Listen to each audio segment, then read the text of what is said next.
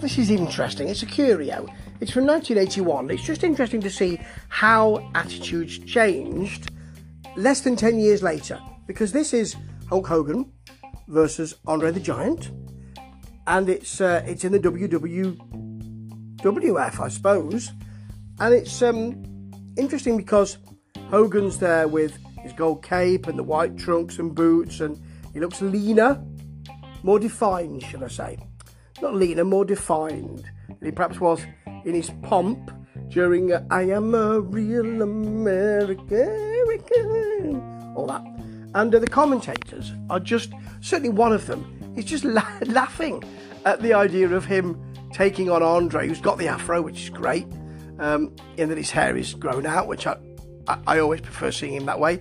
But the thing about Andre is, he's lean.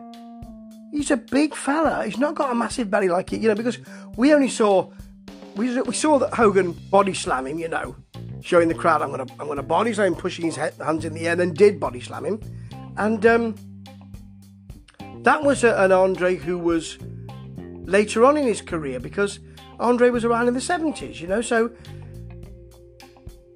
you don't get to see him at his best. This is extraordinary because he's a big fella, but not with a big belly. He's got big muscles. He's got he's got worked out muscles. It's extraordinary, really. And as we know, this is not going to be easy for Hogan. Commentators right to to, to, to laugh about it. He said we probably need Gorilla Monsoon, as he calls him. Um, you know, Gorilla Monsoon being uh, someone who was wrestling at that time, a big fella, and saying that all three of them in the ring would be a bit of a problem because, you know, Hogan's not a small guy either. He pulls Andre's hair early on. Andre balls his fist. Hogan begs off.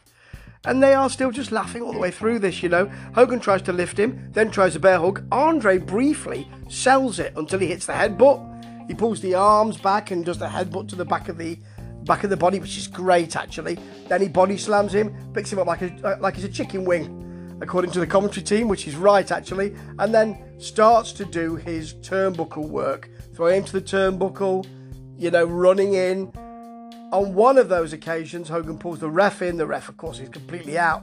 And it doesn't seem as though it's a hokey ending because it's a DQ ending for Andre because he pulled the ref in the way. Hogan's not very happy. But it's really, it, it's an event. To have Andre wrestling there is an event. And that's the great thing about this.